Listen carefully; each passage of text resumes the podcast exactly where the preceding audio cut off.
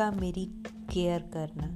जी हाँ वो चाहे जितना भी बिज़ी हो, लेकिन मेरी केयर करने के लिए वो हमेशा तैयार रहते हैं। हमेशा मेरा साथ देते हैं। मुझे कोई भी ज़रूरत हो, छोटी, बड़ी, जैसी भी ज़रूरत हो, वो हमेशा मेरे लिए खड़े होते हैं। हमेशा मुझे सपोर्ट करते हैं और कहते हैं, ठीक है, मैं कर दूँगा। तो मैं कभी भी परेशान नहीं होती। जब भी मेरी परेशानी होती, वो उसे अपनी परेशानी मानते हैं और हमेशा मेरा साथ देते हैं।